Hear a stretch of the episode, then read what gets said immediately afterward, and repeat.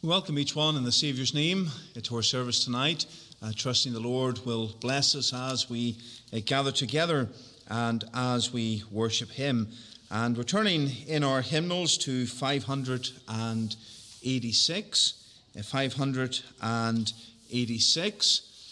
And I was looking at this hymn. I am not sure if I know this. And I was looking at uh, what happened, and I think uh, I meant to pick 585, and I chose 5, or I wrote down 586, and 586 seems to be on my messages, it's on the bulletin, and so uh, we'll sing. Uh, we'll sing 586. We'll we'll try it, and if you know it, uh, sing it out, and uh, hopefully, hopefully we will know it, and we'll see how that goes. But 586, and we'll stand as we sing, please.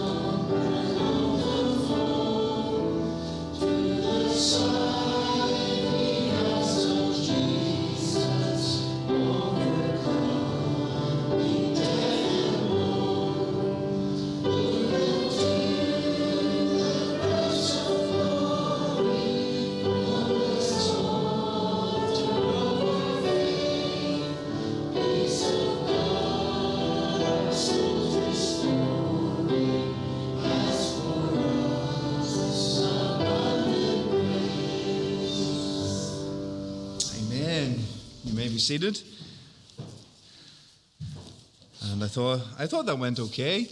And it was my plan this evening to learn a new hymn. If we're going to sing something new, uh, we might do that in the prayer meeting. Uh, but uh, we had uh, a good uh, pianist to help us out. And I think as we sang, uh, the tune was picked up.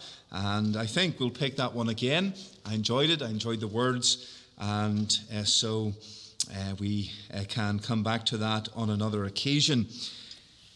We're going to turn in the Word of God to the Epistle of Jude.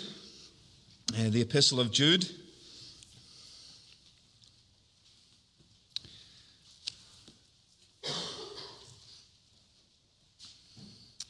And we'll read the first four verses. Uh, Jude here is dealing with those who seek to cause division within the church regarding uh, doctrine and error and heresy. And he's encouraging the people of God, the church of Christ, to contend for the faith. And as we remember the Protestant Reformation uh, today, as it is the Lord's Day closest to uh, the 31st of October, uh, this is a good passage for us to consider and to think upon. Uh, Jude, and we'll read uh, from verse 1. Jude, the servant of Jesus Christ and brother of James, to them that are sanctified by God the Father and preserved in Jesus Christ and called. Mercy unto you and peace and love be multiplied. Beloved, when I gave all diligence to write unto you of the common salvation, it was needful for me to write unto you and exhort you that ye should earnestly contend for the faith which was once delivered unto the saints. For there are certain men crept in unawares, who were before of old ordained to this condemnation, ungodly men, and turning the grace of our God into lasciviousness, and denying the only Lord God and our Lord Jesus Christ. Amen. May the Lord bless the reading of his precious and infallible truth uh, tonight. And as we come to pray, uh, let us remember the Reverend uh, Reggie Cranston, the minister of our Port Hope congregation in Ontario. Our brother uh, hasn't been well uh, the last uh, while, and he has continued on preaching, but today, this weekend, marks his retirement from the ministry. He spent 30 years in the Port Hope congregation, coming across originally from Northern Ireland. And uh, this weekend and their 30th anniversary services marks his uh, retirement from the full time gospel ministry. So uh, let us pray for our brother and let us remember the congregation as well uh, in uh, Port Hope. Uh, let us pray. Our eternal God and our Father in heaven, we rejoice we can come to Thee this evening. We thank Thee we can look to Christ, and that as Thy people we look to Thee for salvation. We look to Thee for deliverance from our sins. Uh, we look to Thee for Thy working and Thy grace within our lives. And Father, we thank Thee that we can remind ourselves of what our duty is as individuals and as Thy church to contend for the faith.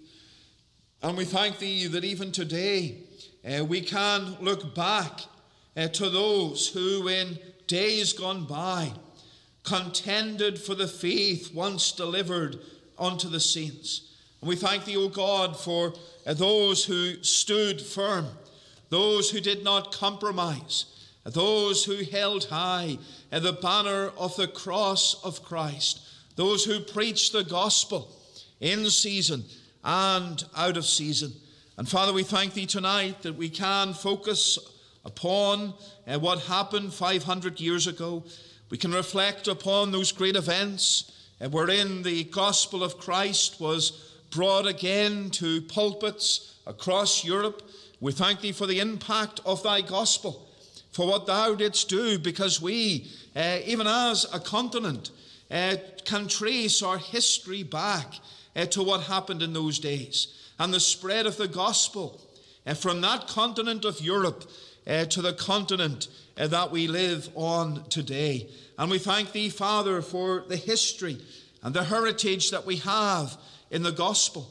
And we pray that in this generation that we would not be ashamed of the gospel of Christ, and that those old reformers would encourage us by their lives to continue to contend for the faith that was once delivered unto the saints. Father, we pray that as we consider something of the Reformation again this evening, that that would drive home these truths to our hearts, that we would be encouraged and challenged to live for Thee, to serve Thee, and to hold fast that faith that Thou hast declared in Thy word. And Father, tonight we thank Thee for our brother, the Reverend Cranston. And we thank Thee that over these 30 years here in Canada, he has contended for the faith once delivered unto the saints. And we do pray that thou would be with him in the days of retirement, that he would know thy blessing, his dear wife as well. And we pray, Father, that uh, thou would continue to bless his ministry and to bless those opportunities he has to preach and to bless the word of God that has been sown over these years. We do remember the Port Hope congregation. We pray for thy hand to be upon it for good, that thou would uh, be with that flock and encourage them. And uh, we pray that in future days that thou would lead and guide them according to thy will. Father, we pray for our sister congregations across Canada. And we pray that thou would bless. We think of the vacant churches in our, in our presbytery. And we think of the work in Phoenix and in Calgary. And we uh, pray, Father, uh, for men of God to be raised up, to hold high the banner of the cross, to stand firm, to contend, to earnestly contend for the faith. And Father, we uh, pray that thou would bless us here this evening.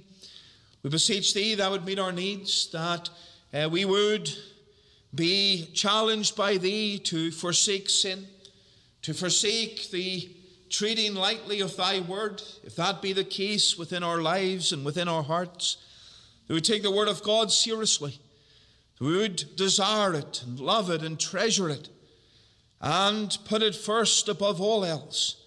Father, we realize how many scorn thy word today, how many mock it, how many profess to follow thee, but uh, thy word is not loved as it ought to be loved. And we pray tonight as we consider those who loved thy word and treasured thy word and stood for thy word, that we would learn from that example that thy spirit would press upon our hearts the necessity and not only of knowing thee and knowing thy salvation, but of loving thy word and desiring the truth and holding fast uh, to the truth of God.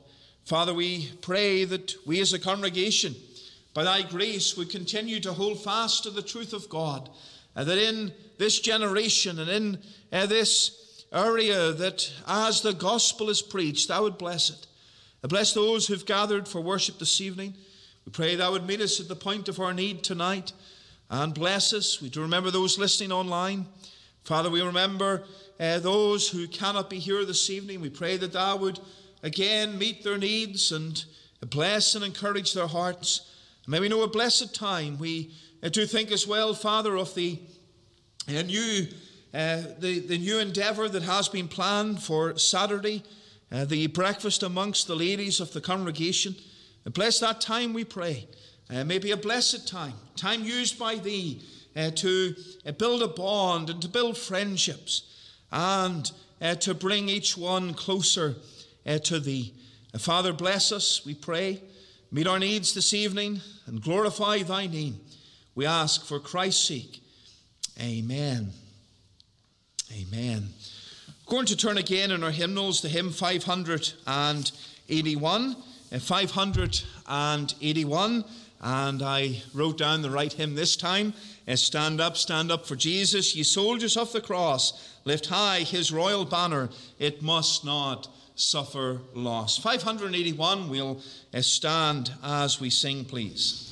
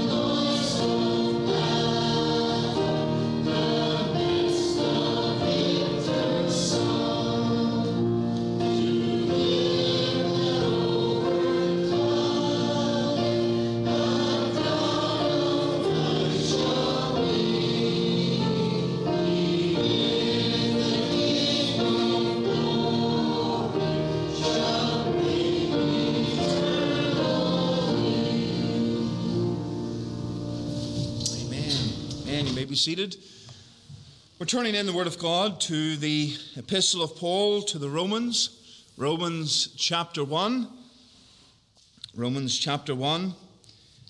And we're going to make a change to the reading that we have in the bulletin. We'll read the first 17 verses together instead of uh, the other 16 or 17 verses at the end of the chapter. Uh, we'll read the first 17 verses. And so we'll commence at verse 1. Romans chapter 1, the verse 1, and the Word of God says, Paul, a servant of Jesus Christ, called to be an apostle, separated unto the gospel of God, which he had promised afore by his prophets in the Holy Scriptures, concerning his Son, Jesus Christ our Lord, which was made of the seed of David according to the flesh, and declared to be the Son of God with power, according to the Spirit of holiness, by the resurrection from the dead, by whom we have received grace and apostleship for obedience to the faith among all nations for his name, among whom are ye also the called of Jesus Christ, to all that be in Rome, beloved of God, called to be saints, grace to you, and peace from God our Father and the Lord Jesus Christ. First, I thank my God through Jesus Christ for you all, that your faith is spoken of throughout the whole world.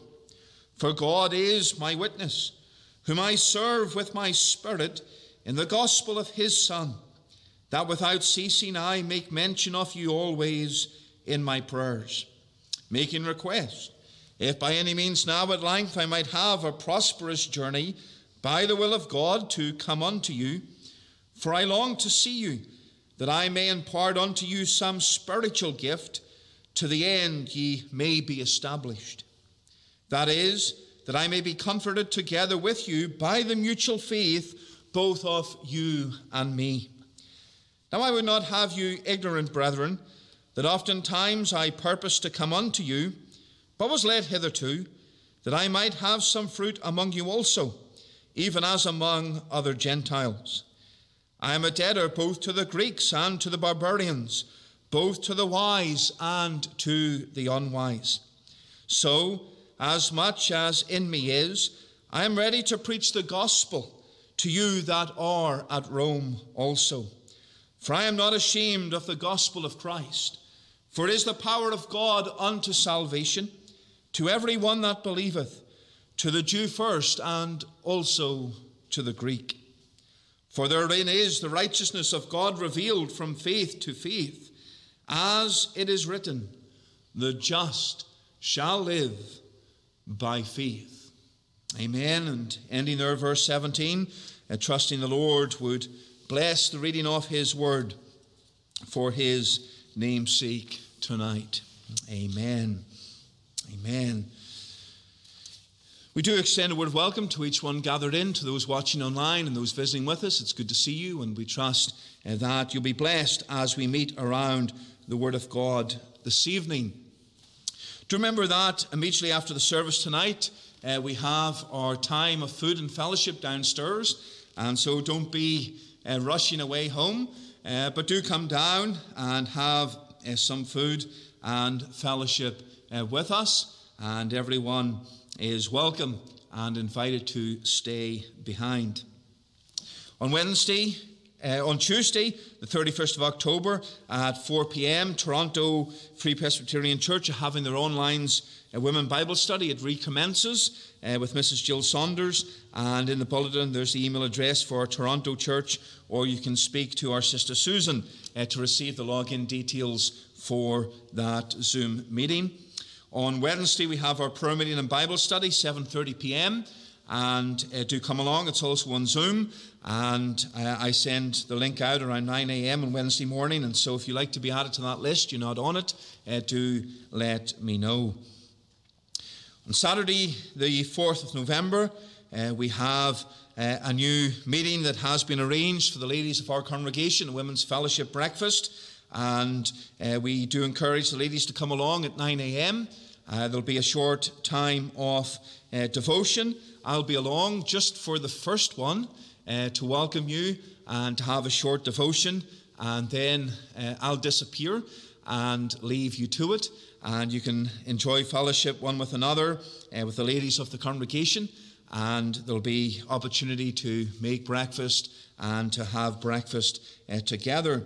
Uh, so do bring some food to share. If you need any uh, further details regarding food, etc., do uh, speak uh, to my wife. We do encourage the ladies of the congregation to come along and to have this time together. And then at 7:30 p.m., the men are meeting for their monthly prayer meeting and that will be on Zoom as well. So we do encourage the men folk of the congregation to come along and to join with us to pray. Next Lord's Day, then, the services are at the usual times, as you can see in the bulletin. The adult Sunday school at 9:30 a.m., uh, the morning worship at 10:30, the evening worship at 6 p.m. Then we have our communion after the morning service at 10 a.m. We'll be meeting around the table of the Lord, and then at 1:45 p.m. Uh, we have our monthly service at Langley Lodge Care and do pray for that as the gospel of Christ goes forth. The current magazine is available, the magazine of our denomination. It's on the table in the hall. And so, if you would like a copy, uh, then take a copy, take a few copies to pass on to friends and family. Uh, but do remember that it is there. And these are all the announcements, the subject to the will of God. And we're going to turn in our hymnals to the hymn 214. Uh, 214, standing on the promises of Christ my King through eternal ages, let his praises ring. We'll remain seated while their tithes and offerings are received, please. 214 remaining seated.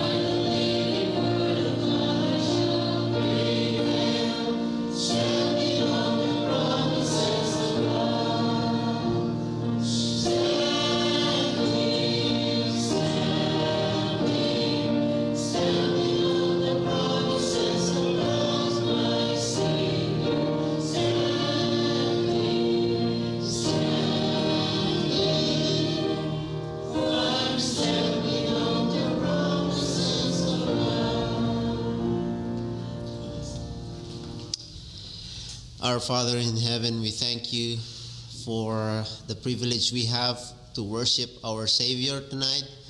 We thank you, Lord, for the tithes and the offerings. I pray, Father, that it will be used for your kingdom's sake and for your glory's sake. In Jesus' name, amen. We're going to stand and we'll stand for verse 5, final verse. Standing on the promises I cannot feel. Standing and to sing, please.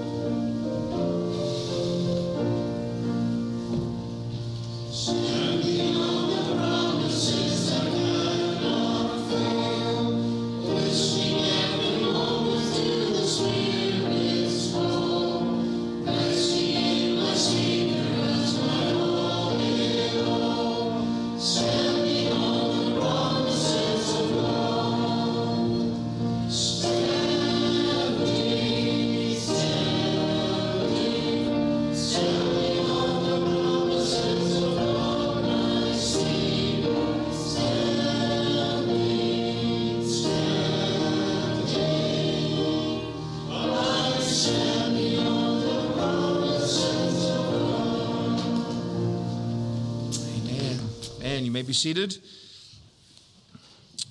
And we're turning in the Word of God uh, this evening to Proverbs chapter 23. Uh, Proverbs chapter 23. And there's just one verse of Scripture. There is a sermon text. The bulletin says there's no sermon text, but there is a sermon text. And it's found in Proverbs chapter 23, the verse 23. And it simply says there, Buy the truth and sell it not. Also, wisdom and instruction and understanding. Buy the truth and sell it not. Also, wisdom and instruction and understanding. Amen. And let us unite together in prayer. Let us uh, seek the Lord. Our eternal God and Father in heaven, we thank Thee that we can stand upon uh, the promises of Christ our King. We thank Thee we can rest upon the promises of Thy truth. And as we gather here this evening under the sound of Thy word afresh, we pray, Father, Thou would bless us, that Thou would speak to us, that Thou would drive home to our minds and our souls the importance of these truths that we have read about this evening we have sang about, that we uh, will hear more about in a moment. And Father, we thank Thee uh, for the gospel of Christ and for the freedom we have to proclaim it and to stand for it and to glorify Thy name. Father, bless us, we pray. Meet our needs. Glorify Thy name in the salvation of souls that are lost and in the sanctification of Thy people. And we pray for Christ's sake. Amen.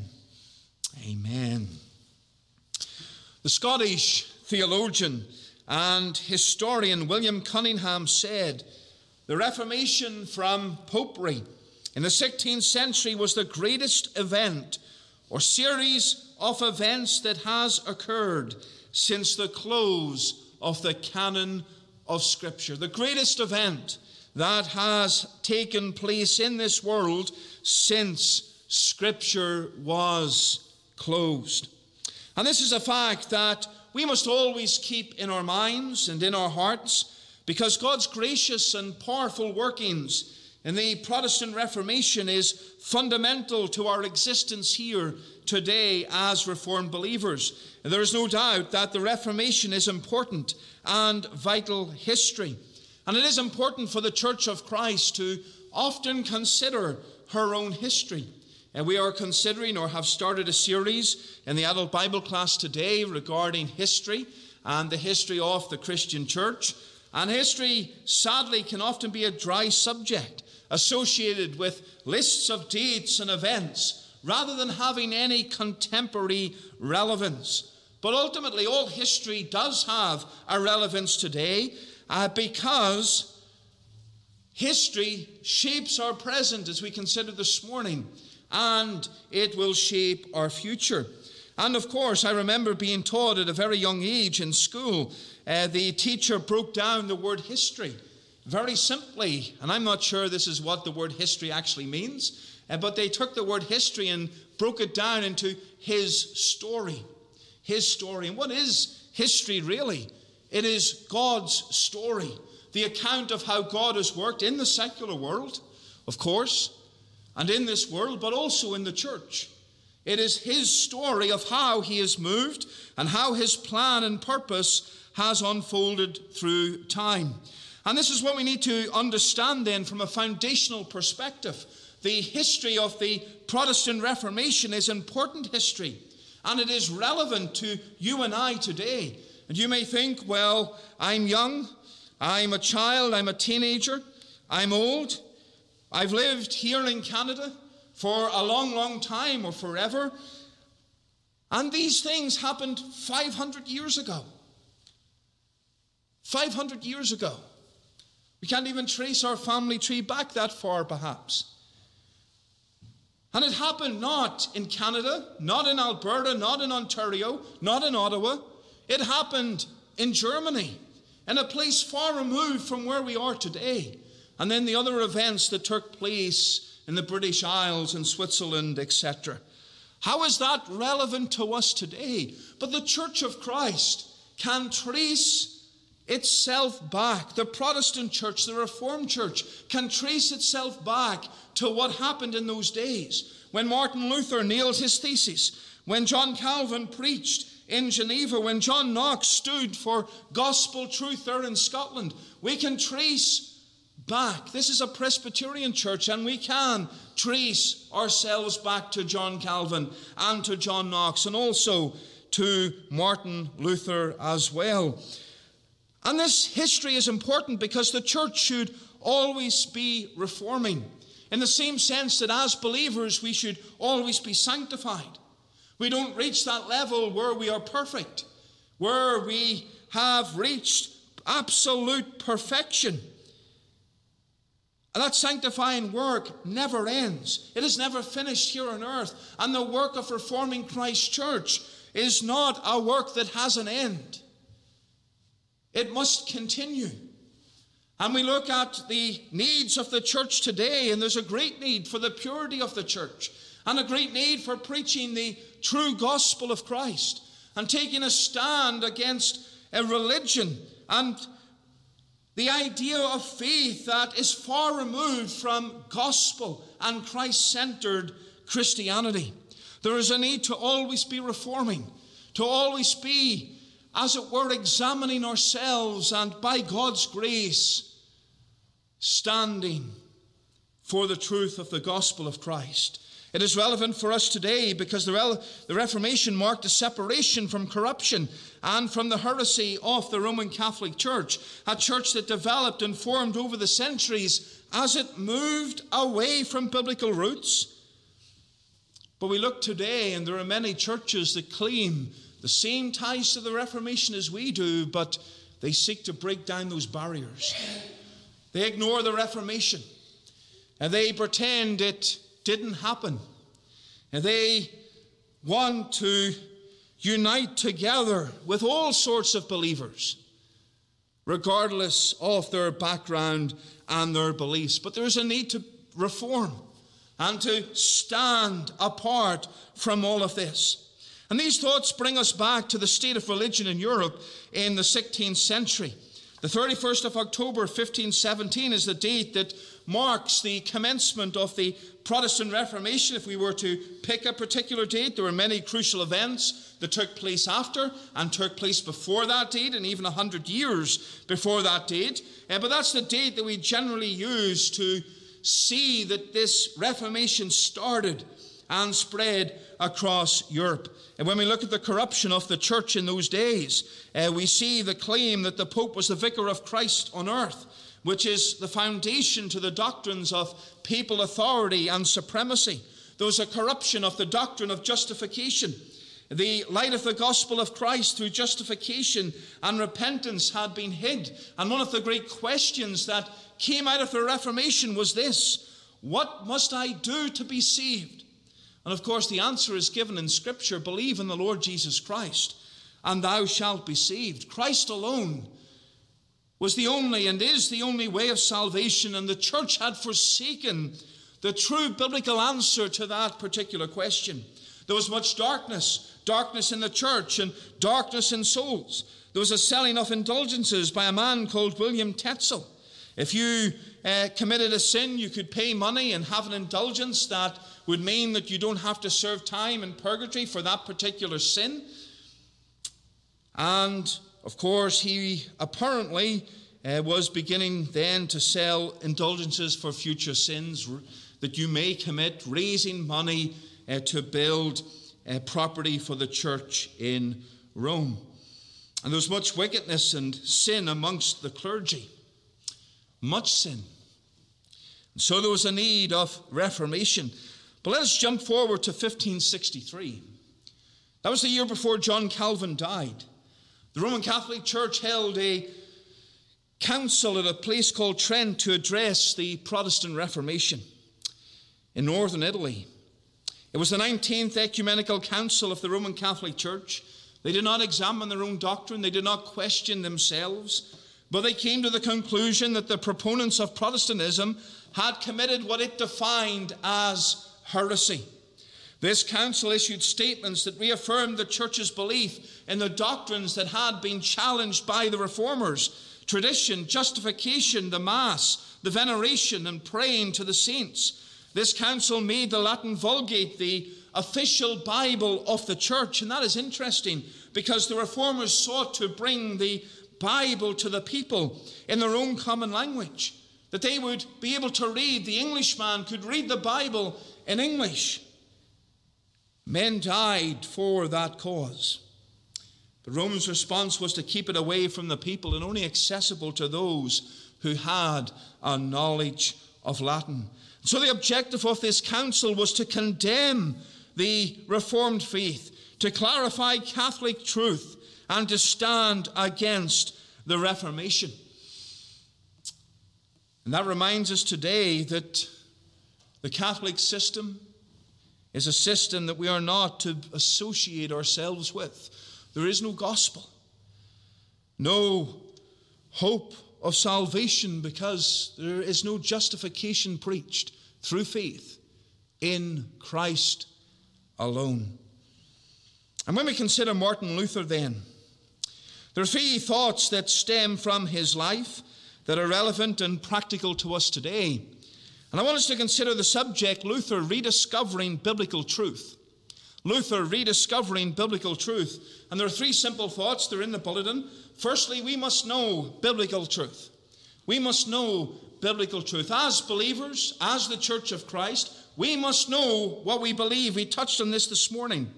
And when we think of Martin Luther, he was born in Germany in 1483. His father desired him to become a lawyer.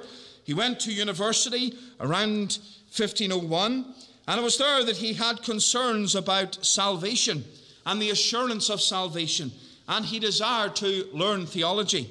Four years later, he was struck by lightning, and being terrified of death, he cried out to Saint Anna, Help, help me, I will become a monk. And so he entered into the monastery at a place called Erfurt.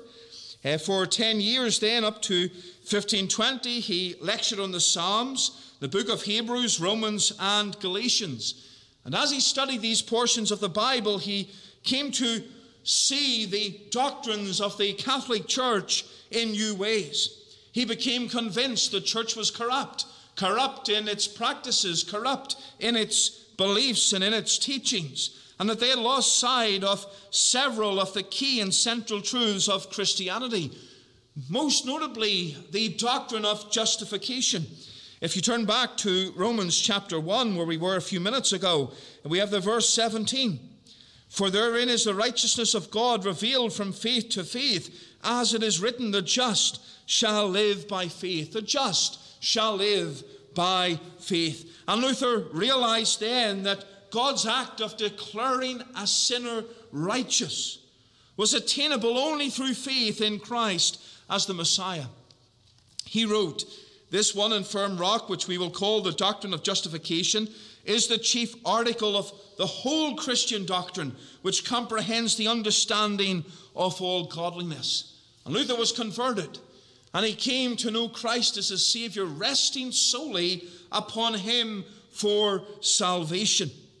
He became, he came to understand justification as entirely the work of God.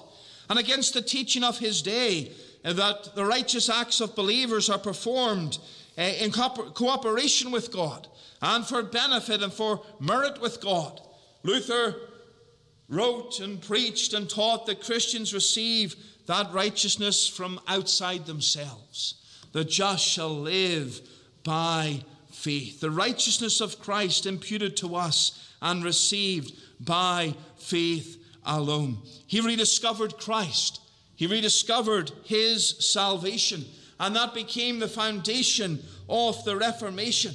As he stood and as he preached and as he taught, he taught the great doctrines of salvation as we see in the scriptures. He rediscovered this great message. He rediscovered this great message. But it was against the flow. That's an important thought. The church was teaching one thing, and Martin Luther was teaching something else. I use this as an illustration this morning of our church believing one thing and me standing up and preaching another, and all the trouble that might stem from me doing that. But Luther did that. Only the church believed that which was wrong, and he believed that which was right. And so he stood against the flow, the flow of the nation, the flow of society, the flow of the church itself. And there's an important reminder for us, dear believer, that when we think of the truth of God, we must know it. And we must know it as Luther knew it, and know it in our hearts, and know Christ is our Savior, as Luther knew Christ is our Savior, as his Savior. And that's against the flow of society. That can be against the flow of many churches that do not place emphasis upon sin and upon the judgment of God and upon need of salvation. That goes against what governments will believe and teach and practice. Believing on Christ goes against the flow of society. Well, believer, are you prepared for that? To believe something that this world will reject and this world will scorn, and to stand for it will come to a stand in a few moments. But he rediscovered the great gospel of Christ, and he said, when the article of justification has fallen, everything has fallen.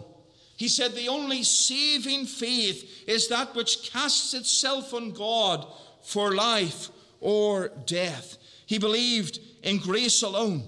It is by the grace of God that men were saved. By grace are you saved through faith, and that not of yourselves. It is the gift of God.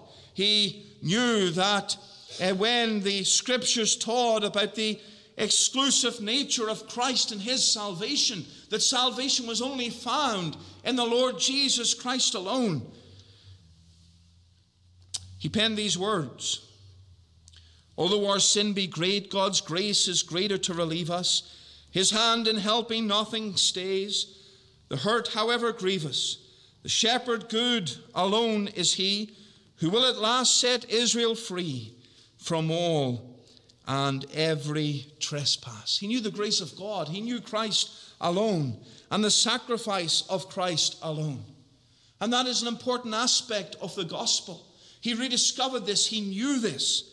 And tonight the question comes to you do you believe that? The Savior himself said, I am the way, the truth, and the life. No one cometh unto the Father but by me. No church, no priest, no pope, no individual, not even a Protestant church is the way to heaven. It is Christ alone. I am the way, he said, the truth and the life. No man cometh unto the Father but by me. And tonight, do you believe that? Do you believe that same truth? And as you think of Luther believing that truth, do you rejoice that you too, you have found that truth that Luther found? You believe that truth that Luther believed. You stand for that truth that Luther stood for. Salvation is through the Lord Jesus Christ alone. The only name under heaven given among men whereby we must be saved. That is the great message that came out of the Reformation. Christ alone. Christ alone. And if you're not resting on Christ alone tonight, there is no salvation. There is no hope of redemption for you. It is Christ alone. Do you know him? Do you know him who was made sin for us? Do you know him who was wounded for our transgressions? Justification by faith alone, that was the great truth that Luther preached. And as Proverbs says, buy the truth and sell it not. That's the truth he bought and the truth he did not sell. Oh, they tried to persuade him and tried to threaten him, but he stood firm. We can move outside Luther and think of other individuals who preached the same truth. William Tyndale in England sought to translate the Word of God into Greek. Our King James Version of the Bible contains a lot of what would be William Tyndale's work in the New Testament. It was a foundational reference as they translated uh, the King James Version in 1611, looking back to William Tyndale's work. And William Tyndale lost his life simply because he wanted the Englishman to have a Bible in the English language. What a simple desire, a God given desire. And he lost his life because of that. Oh, he took seriously the knowledge that he received from the Lord regarding salvation. He took the gospel of Christ seriously. Oh, today that we would take it seriously. Young people, that you would take the gospel seriously. William Tyndale did. He took God's word seriously. So did Martin Luther. So did some of these other reformers. You may say, oh, these men. If you look at some of those old pictures they have, they're grey. Or they maybe don't have much hair to be grey. And they're old and they're wrinkled. And they lived so long ago. Old men. Old men take a stand for God. Old men stand firm on the truth of the gospel. This young man, Patrick Hamilton, in his 20s, went to Scotland, had heard and been influenced through Martin Luther, went to Scotland, to the east of Scotland. And there he preached the gospel of Christ in a place called St. Andrews, and they didn't like it. And what happened? This young man, in his 20s, not even close to being 30 years of age, was taken and tied to a stake that was set on fire. And that's how he entered the kingdom of heaven. And he was not the only one, not the only one. Over the years, many of those who were young died for the gospel of Christ.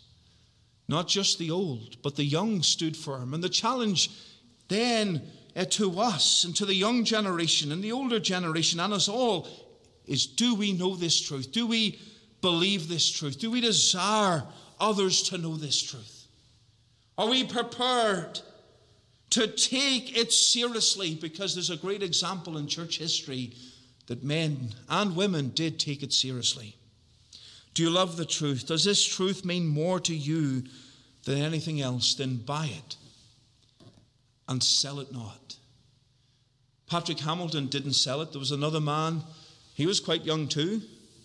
Those of you who were young in your teens mightn't agree. He was in his early 30s, but he was young. He came before John Knox, and after Patrick Hamilton, George Wishart, and again, same thing happened to him. He lost his life, standing firm upon the word. But notice here, secondly, that we must not only know the word, we must not only know biblical truth, but we must declare biblical truth. We must declare biblical truth. I want you to turn to 2 Timothy 4 and the verse 2. 2 Timothy chapter 4 and the verse 2. The Apostle Paul is teaching Timothy, and he uh, moves here and teaches him about preaching and charges him before God and the Lord Jesus Christ in verse 1. And in verse 2, he says, Preach the word, be instant in season, out of season, reprove, rebuke, exhort with all long suffering and doctrine. And Timothy is told, This is how you're to conduct your ministry. You're to be instant in season, you're to be present in season and out of season. You're to be dependable. You're to be consistent when it comes to the presentation of the gospel of Christ. That is what the apostle is saying here. Have a consistent ministry, a constant ministry bathed in the truth of God. And verse 1 tells us this is a charge. He's charged before God to do this. There's a great responsibility here. What has this to do with Martin Luther? He was a preacher. He was a reformer. He was a man of God who had the responsibility and the duty to declare the truth of God that he had believed. He knew the truth and had a responsibility toward the truth. And, dear believer, you and I who know the truth, we have a responsibility toward the truth of God, to support the work of God, to pray for the work of God, to be engaged in that work ourselves to serve the Lord, to witness for Him. There is a work for us to do. And in the text that we have here, preach the word, be instant in season and out of season, Martin Luther was like that. He preached the word in season and out of season. He engaged the people of Europe by preaching the truth of the gospel, but also in writing. In writing. In 1529, he wrote a small catechism for the training of children. It reviews the Lord's Prayer, the Ten Commandments, the Apostles' Creed, and similar to things that we said this morning. It is a statement of what Lutherans believe, and of course, we do not agree with Martin Luther in everything, yet he was God's instrument in this particular case in reforming the church. He wrote many books as well, he preached many sermons. He desired to declare the truth of God, and that ought to be our desire. We live in a world that is in a need of reformation. Let us declare the truth. Let us never be ashamed of the truth. Let us do what we can, using the means at our disposal to spread the truth. Luther did that. He used the printing press, the greatest high tech device of his day and generation. The simple printing press, not a digital printer, eh, but one where you would have to place the type and uh, have that work to do and then to press it against the page wasn't as easy as going on to your iPad and selecting print and then grabbing it when it comes out of the printer. The hardest thing in that printer is maybe changing the ink, and there's a little screen that tells you how to do that, so it's very easy. This was more difficult, not so high tech, but in that day, 500 years ago, it was the newest technology. And Luther used that. And he used the means at, that dispo- at his disposal. Spurgeon did the same. When Spurgeon went to London to the Metropolitan Tabernacle on New Park Street, as it was called, he was approached by some men within his congregation who were printers. The name of the company was Passmore and Alabaster, and they desired to take his sermon and every week print it. And so they did that. Those sermons ended up in Australia and all aspects of the British Empire. The penny pulpit, it was called. People bought the sermon of Spurgeon and read it and read it to their family. It was printed in large volumes. And when Spurgeon died in 1892, they still kept printing his sermons. There was so much material. It only stopped because of paper shortages at during the second or the, during the First World War around 1917.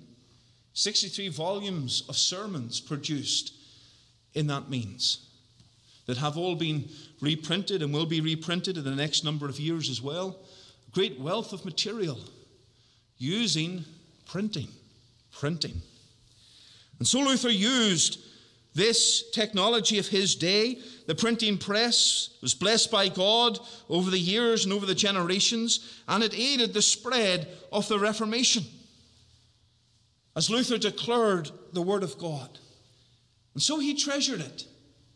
And he desired to preach it and to see souls like he was released from the bondage of that system that was blinding them that he that they would be saved. He had a desire for his countrymen and for Europe. But are we like that? Does that move us to pray that the word of God would be declared, that as we live, we would declare the word of God, that we would support the preaching of the word of God, that we would support the ministry that seeks to spread God's word to those that need it, to act, to act, to do what we can and what God encourages us and challenges us to do for the spread of his word. That's what Luther did. He knew the truth. And he was not going to just buy the truth and sell it or buy the truth and keep it hidden.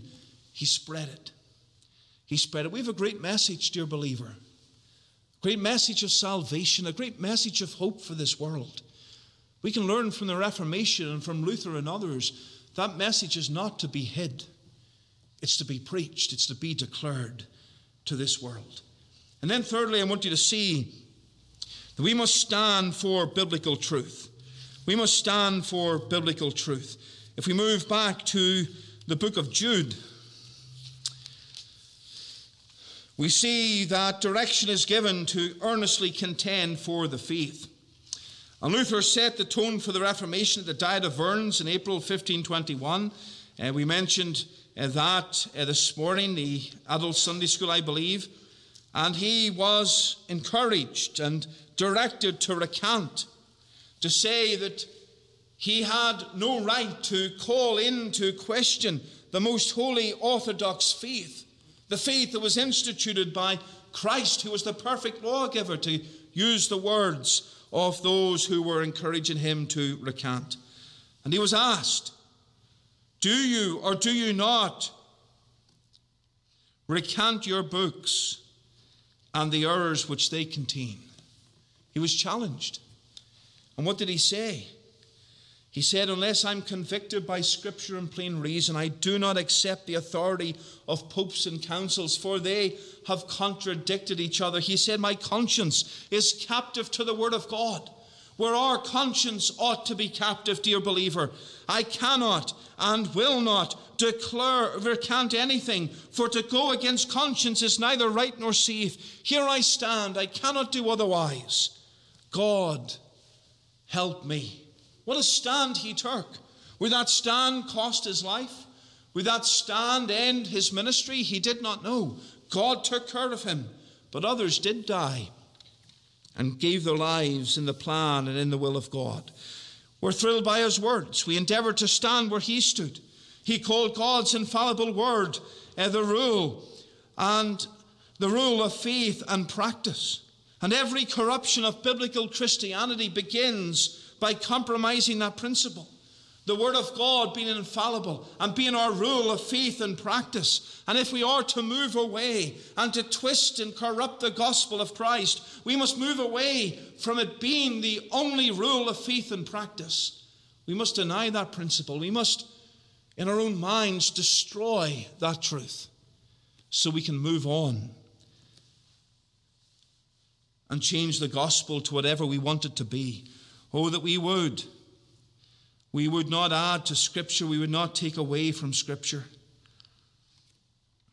We would believe it, we would stand for it. Luther met the opposition of men, but he stood for the truth. He contended for the faith. That's where we are to stand as individuals and as the Church of Christ, standing against persecution standing against opposition, standing against the mockery of men. Do we love the gospel so much that we would do that? And we need such men today who are unashamed of the gospel. There are many churches that seek that ecumenical path toward the Roman Catholic Church. Not only churches, but there are organizations that want to ignore or reverse or pretend that the Reformation never happened. Many seek to bring peace between religions and bring a peaceful coexistence. We should desire peace, not a theological peace, not an evangelistic peace that cries out, I have my faith and you have yours, and let's not argue about that and be friends. We should desire a peace between each other. In other words, if you believe in atheism and I believe in Christianity, I'm not going to go and kick you out of the neighborhood. I'm going to show love and grace and kindness to you. But I'm not going to agree with what you believe. And I'm not going to stand by quietly when there's opportunities to discuss that or to preach against that. We're not to have a theological peace or a, an evangelistic peace. One will have the truth and one will not, or both may need the truth. You see, if we believe the truth, we believe what God has said in His Word, then there must be that desire within us to stand unashamedly for that truth. If we believe that Jesus Christ, the Son of God, is the way, the truth, and the life, and no man cometh unto the Father but by him. And we believe it. We must declare it. We must stand for it. Believer, do you desire to stand for today? The Reformation challenges us, it challenges our hearts about the truth of God. Do we love it so much that we would give our lives for it?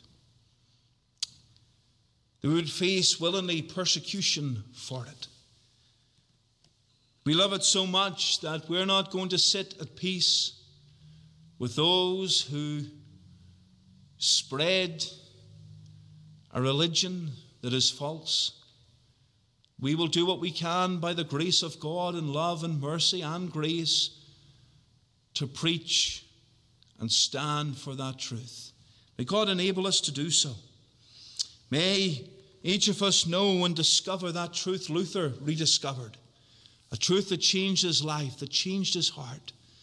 And may we love and abide by it. May the Lord bless his word tonight for his name's sake. Amen. Amen. Let us pray. Our eternal God and our Father in heaven, we thank thee for thy goodness and grace toward us. We thank thee for thy word that reminds us of the importance of contending for the faith, the importance of salvation, of the importance, O God, of buying the truth and selling it not. And we thank thee that the reformers bought the truth and they did not sell it. Father, may we, each one of us, buy the truth of the gospel and sell it not. May we glorify thy name and standing for thee. Challenge our hearts, we pray. We realize that this is what we need in this day and generation. Father, we pray for men who are not ashamed, men in the mold of these old reformers who will not flinch when faced by the foe, who will stand firm for the gospel of Christ. Father, we pray that we, as thy people, would be thankful for men who stood fast in days gone by for the great truths of the Reformation, the great truths of thy gospel. May we treasure it, may we love it, may we believe it. And we pray, Father, thou would bless our fellowship, accept our thanks for these good things provided, bless this food to us, and our fellowship may it be to thy honour and to thy glory. Part us with thy blessing. And may the love of God our Father, the grace of our Lord Jesus Christ, and the fellowship of God the Holy Spirit rest, remain, and abide with us both now and forevermore. Amen.